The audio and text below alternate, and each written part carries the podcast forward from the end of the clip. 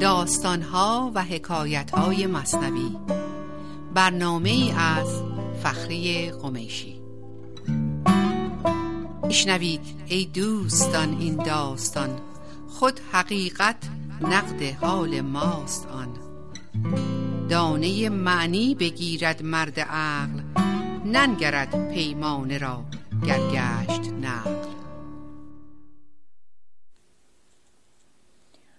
با سلام و درود فراوان. فخری قمشی هستم با داستان دیگری از داستانهای مصنوی معنوی. این داستان از دفتر پنجم هست از سطر 1473 حکایتی به نام قصه اهل زروان. بود مردی صالحی ربانی. عقل کامل داشت و پایان دانی. در ده زروان به نزدیک یمن شهره اندر صدقه و خلق حسن. در نزدیکی شهر یمن یه روستایی بود به نام زروان که مرد بسیار صالح و پاک نهادی زندگی می‌کرد که به احسان و خوی خوش معروف بود. کعبه درویش بودی کوی او. آمدندی مستمندان سوی او. خونه محله این مرد کشاورز کعبه آمال مستمندان و تنگ دستان بود. و یک عادت خاصی داشت. هم خوشه اوش دادی بیریا هم ز گندم چون شدی از که جدا. موقع برداشت محصول خوشه های گندم که درو می‌کرد یک دهم از خوشه ها رو جدا می‌کرد میذاش برا مستمندان. وقتی هم که گندما رو می‌برد و از ساقه جدا می‌کرد کاه و از دانه جدا می‌کرد دوباره یک دهم دیگر رو جدا می‌کرد برای فقیران آرد گشتی عشر دادی هم از آن. نان شدی عشر دگر دادی زنان وقتی که این دانه های گندم رو می‌برد آسیا و تبدیل به آردشون می‌کرد دوباره از آرد هم یک دهم کنار میذاشت برای مستمندان و بقیه آرد رو که می‌برد به نانوا می‌داد که نون چه می‌دونم سالیانشون رو مثلا درست کنه دوباره از اون نون هم یک دهم رو میبخشید. اشر هر دخلی فرو بگذاشتی چهار بار دادی ز آنچه کاشتی. یک بار گندم میکاشت و چهار مرحله از اون گندم و مراحل بعدش تا نون بشه این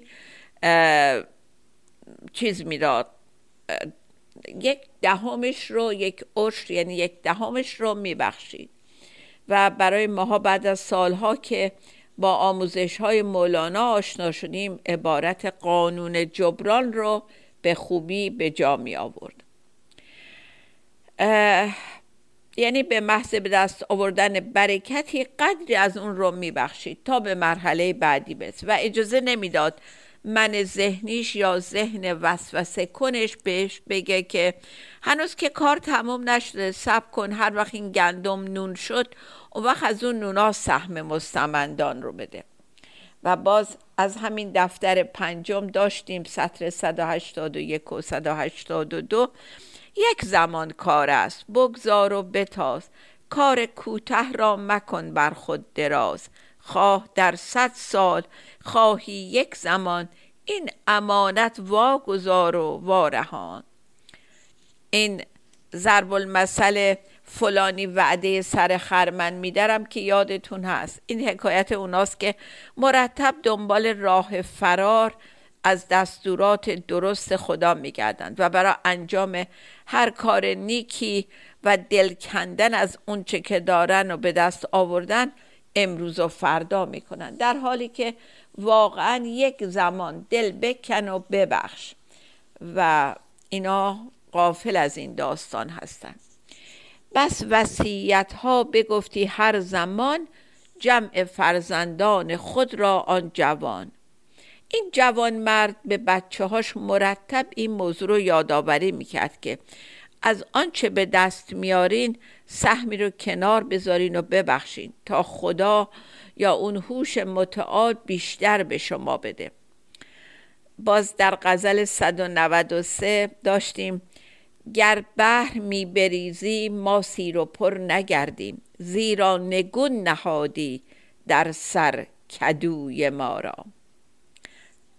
میگه که تو خودت اینطوری ما را خلق کردی که همیشه روان و جاری باشیم. همینطور که تو میریزی ما سرازیر کنیم و بریزیم به دیگران. یه نکته خیلی ظریفی تو این تمثیل غزل زیبای مولانا هست. در همین مصرع دوم که تو کدوی ما را سرنگون آفریدی. یعنی خدا از نوع خلقت ما از اول می‌خواسته به ما یاد بده. من هر چی به تو میدم تو هم سرازیر کن و مثل یک کاسه محدود نباش به محضی که پر شد ظرفیتت. دیگه هیچ جای گرفتن نداشته باشی. وقتی که روان باشیم مرتب از اون ور میاد و از ما به بیرون پخش میشه.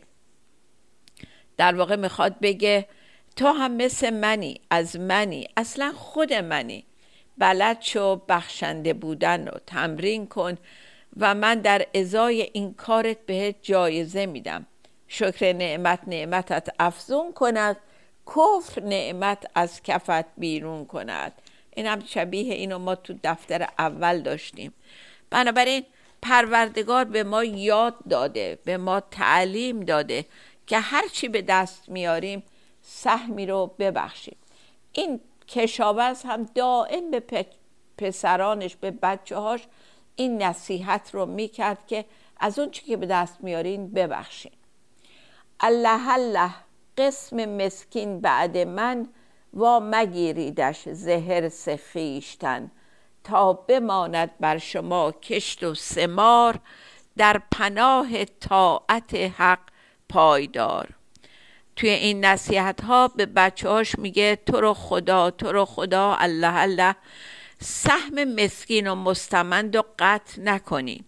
بعد از مرگ من از روی حرس و آز این کار رو نکنین تا این کشت و کشتزار براتون باقی بمونه و در سایه اطاعت از دستور خدا مرتب میوه بده. سمار یعنی میوه که مرتب این باغتون پر بهره باشه.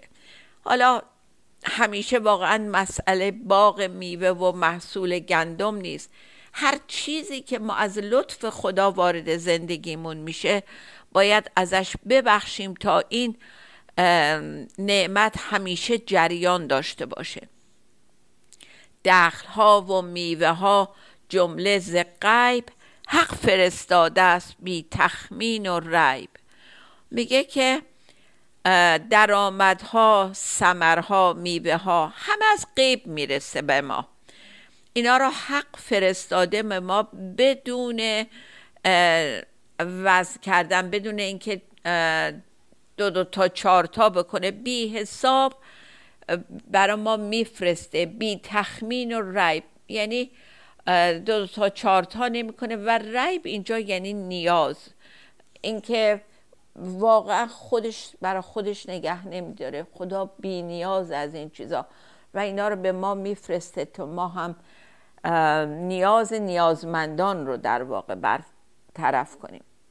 بنابراین مولانا میگه بدون حساب و کتاب و چتک انداختن ببخشین. برای اینکه این از جهان غیب برای ما اینجوری قرار داده شده. در محل دخل اگر خرجی کنی درگه سود است. سودی برزنی. از همون محل که به این درآمد می‌رسی اگه به طور درست خرج کنی مطمئنا همون یه دریچه میشه برای سود آیندت. کما اینکه وقتی قدری از محصول برداشت محصول برداشته شده رو در همون محل بکارن چند برابر بار میده چند برابر میشه.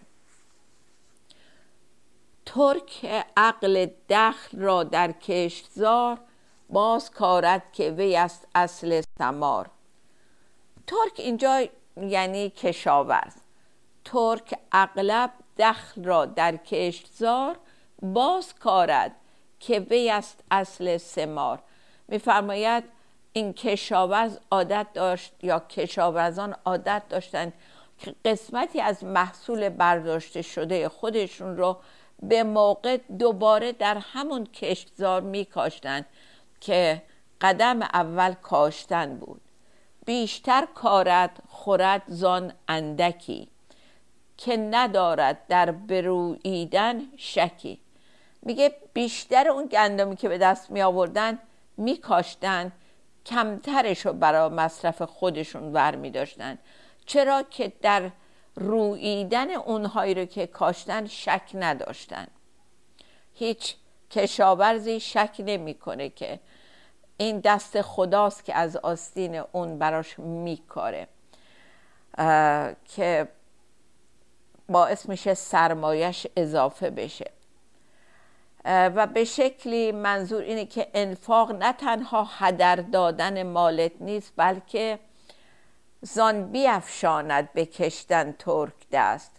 کان قلش هم از زمین حاصل شده است. میگه برای چی به این اطمینان داره و این کار رو می‌کنه اون ترک اون کشاورز؟ برای اینکه می‌دونه این قلش هم از همین زمین به دست اومده. پس دوباره به همین زمین بر میگردونه و چند برابر پس می‌گیره. بعد از این شروع می‌کنه مثال دیگه ای می‌زنه از کفاش. حالا یه بیتشو می‌خونم و بقیهش رو در قسمت دوم. کفشگر هم آنچه افزاید زنان می‌خرد چرم و عدیم و سختیان. میگه کفاش هم از درآمدش. هر چی لازم داره برای مایحتاج و زندگی روزانش بر میداره و با بقیه اون سود میره دوباره چرم و مواد لازم برای دوختن کفشش می‌خره. که اصول دخلم اینها بوده اند. هم از اینها میگشاید رزق بند که اصل درآمدم از این وسیله ها درست شده بوده و به وسیله همینها روزی من حاصل شده بوده. دخل از آنجا آمدستش لاجرم هم در آنجا می کند داد و کرم که دخلم از هر جایی که اومده از اونجا از پایگاه داد و کرم الهی بوده. پس من هم می‌ذارم دوباره اونجا که هم اون زیادش می‌کنه. خب یه تنفسی می‌گیریم و برمیگردیم ببینیم که این نصیحت های کشاورز چه کار می‌کنه. با ما باشید برای بقیه داستان.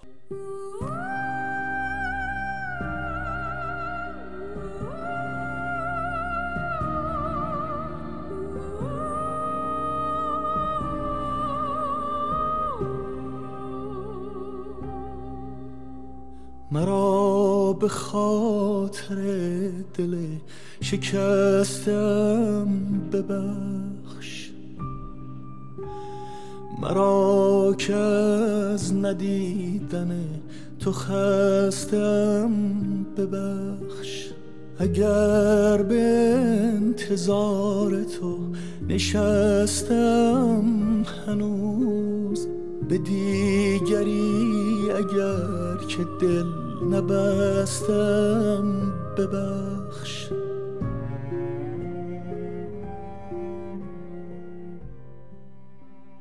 با درود مجدد برگشتم برای بقیه این حکایت جالب. این زمین و سختیان پردست و بس اصل روزی را خدا دان هر نفس.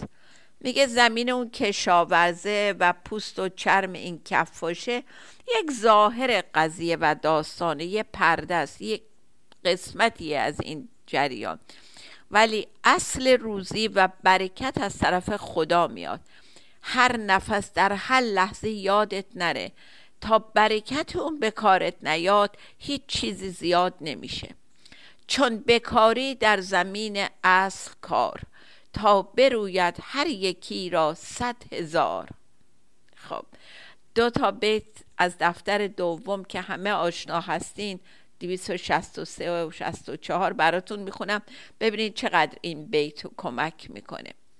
در زمین مردمان خانه مکن کار خود کن کار بیگانه مکن. کیست بیگانه؟ تن خاکی تو که از برای اوست غمناکی تو. زمین اصل کجاست؟ اون زمین خداست. اون روح و حضور خودته که باید در هر کاری اون منظور اصلی تو باشه. یعنی به خدا زنده شدن در هر کاری اون باید منظور اصلی تو این باشه. باز یه بیت دیگه داشتیم.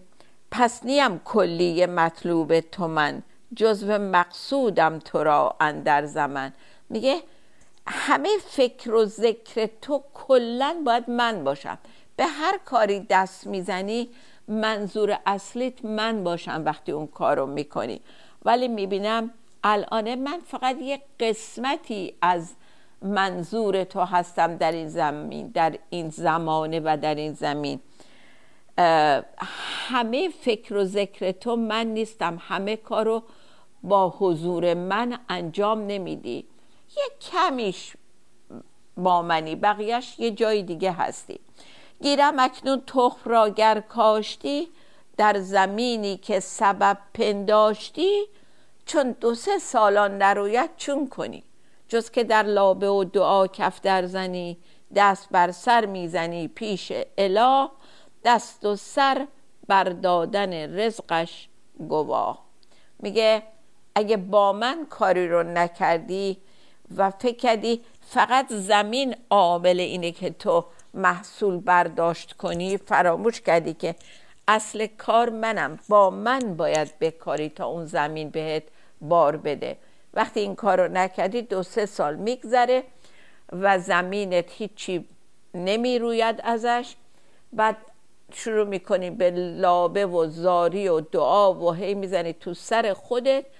و گلایه می‌کنی پیش خدا. اون موقع یادت میفته که یه خدایی داری. ولی دست و سرت یک گواه هستند که تو اون موقع که داشتی اون کار رو می‌کردی فقط با جسمت می‌کردی و حضوری اون وسط در کار نبود. اون موقع خدا پیشت قدر و قربی نداشت. منظورت اون نبود. با ذهنت داشتی اون کار رو می‌کردی. تا بدانی اصل اصل رزق اوست تا همو را جوید که رزق جوست. این اتفاق باید به تو نشون بده که رزق به رزق جو داده میشه. تا تو طلب نداشته باشی بهش دست پیدا نمی کنی. که همه طلب ها طلب رسیدن به خود خودشه و در اون راهه که هر کاری بکنی سمر میده و در غیر اون صورت نمیده. رزق از وی جو مجو از زید و امر مستی از وی جو مجو از بنگ و خمر. میگه که رزق و از خدا باید درخواست بکنی نه از زید و امر دیگه زید و امر یعنی از این و اون. دست جلو این و اون دراز نباشه.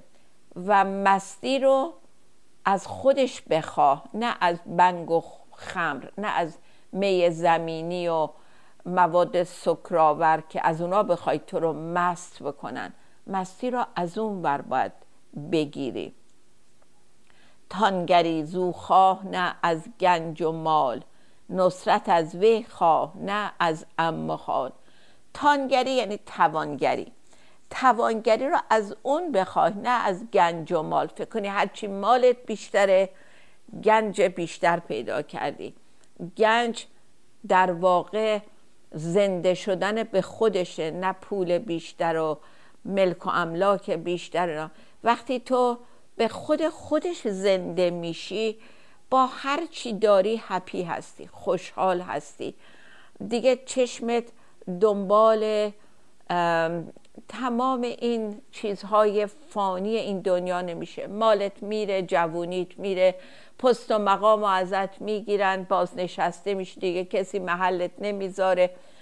اینا اگه اینا گنج تو باشن اینا همه از دست رفتنی نصرت از وی خواه نه از ام خال.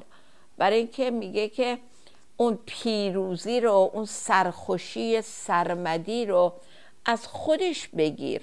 نه از امه و خاله و ام البته یعنی امو از دایی و خاله. بازم یعنی از آدما از آدمایی که دورور ما هستن اینا پیروزی و نصرت و شادی و حضور به ما نمیدن. مادامی که ما از دورورمون همه این چیزها رو می‌خوایم هیچ وقت خوشحال نخواهیم بود چون همه اینا از بین رفتنی هستند و چیزی به تو نمیدن.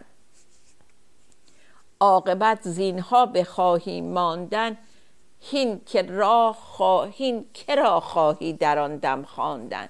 میگه مادامی که از اینها می‌خوای چیزی رو اون دم آخر که اینا هیچ کدوم نیستن و هیچی بهت ندادن اون موقع وقت یادت میاد که از اینا نباید می‌خواستی. اون موقع از کی باید بخوای؟ خب از اونی که هیچ وقت مردنی نیست و لایزاله و از بین نرفتنیه.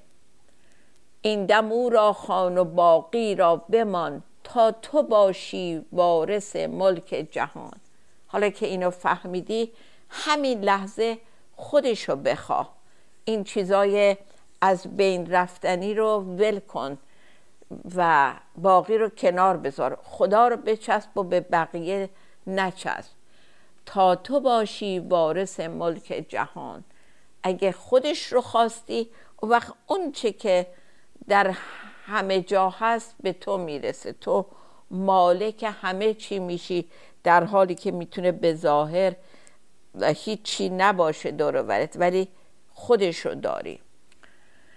خب بعدش شروع می‌کنه دوباره یه جوری می‌خواد دوباره ما رو متوجه اصل اون قضیه بکنه که همه چی از خدا میاد و بعد میگه اینجا بالا داشت می‌گفت دیگه این دوروری ها رو ول کن از اونا چیزی نخوا.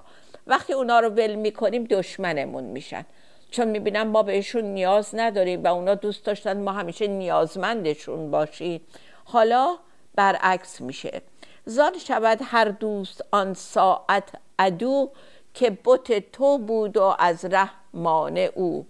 مادامی که رزق و منافع زمینی از این اون درخواست می‌کنی که خودشون موندنی نیستن هیچی برات باقی نمیمونه و اونایی که تو دوست خودت فکر می‌کردی و اونا باعث شده بودن که تو به فکر اونا باشی و از فکر خدا دور بیفتی اونا بتت شده بودن و خدات شده بودن حالا اونا دشمنت میشن.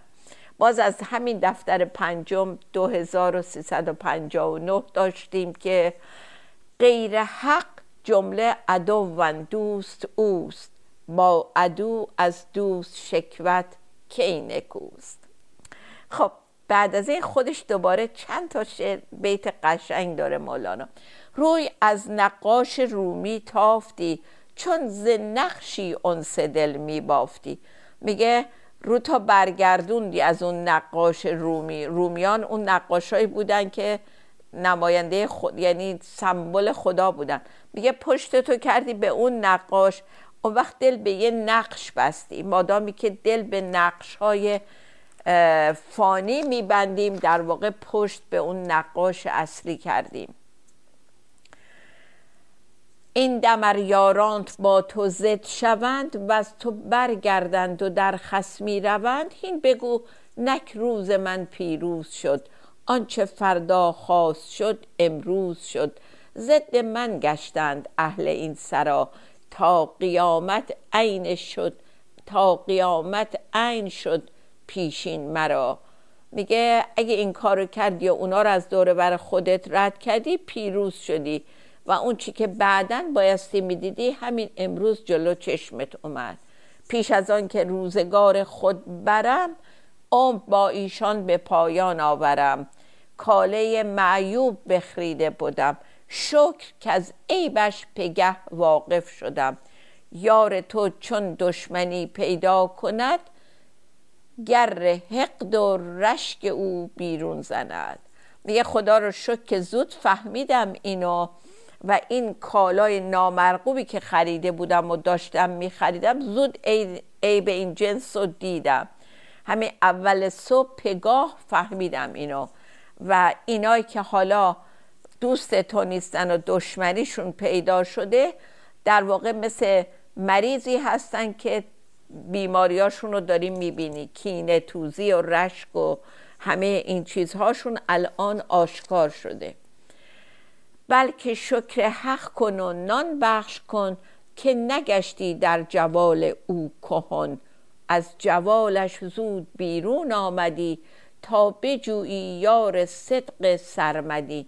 نازنین یاری که بعد از مرگ تو رشته یاری او گردد ستو میگه که خدا رو شکر که از جوال این دوستا بیرون پریدم. و دارم دنبال اون یار جاودانه سرمدی میگردم که وقتی که مردم به من ذهنی حالا رشته یاری این دوست سه برابر قطورتر و کلوفتر شد و پس نصیحت کرد و تخم وز کاشت. چون زمینشان شوره بود سودی نداشت. برگشت به خود پایان داستان. حالا داره میگه که اون بچه هاش اهل گوش دادن به نصیحت پدر نبودن. پس نصیحت کرد و تخم وز کاشت. چون زمینشان شوره بود سودی نداشت. این پسراش دنبال کار پدر رو نگرفتن. در نتیجه دیگه اون زمین بهشون اون محصول رو نمی‌داد.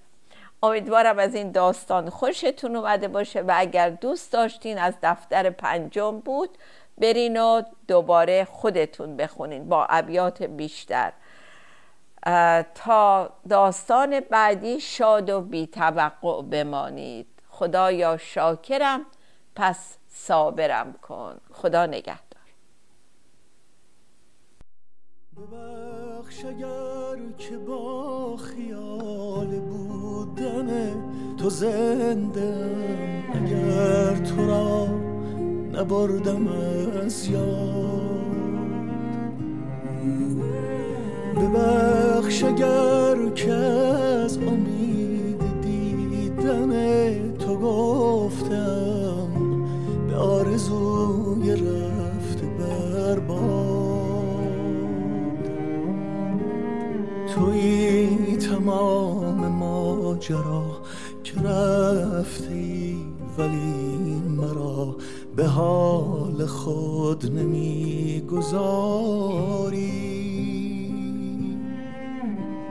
صدای قلب من چرا غمت نمی کشد مرا؟ چرا هنوز ادامه دار؟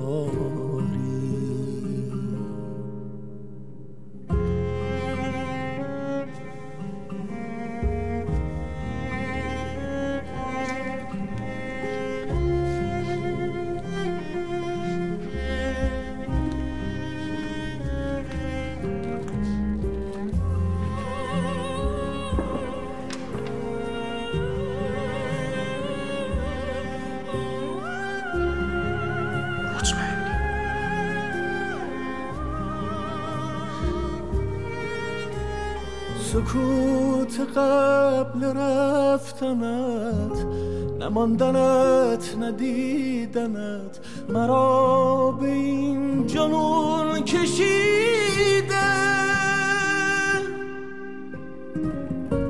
چه حسرتیست بر دلم که از تمام بودنت نبودنت به من رسیده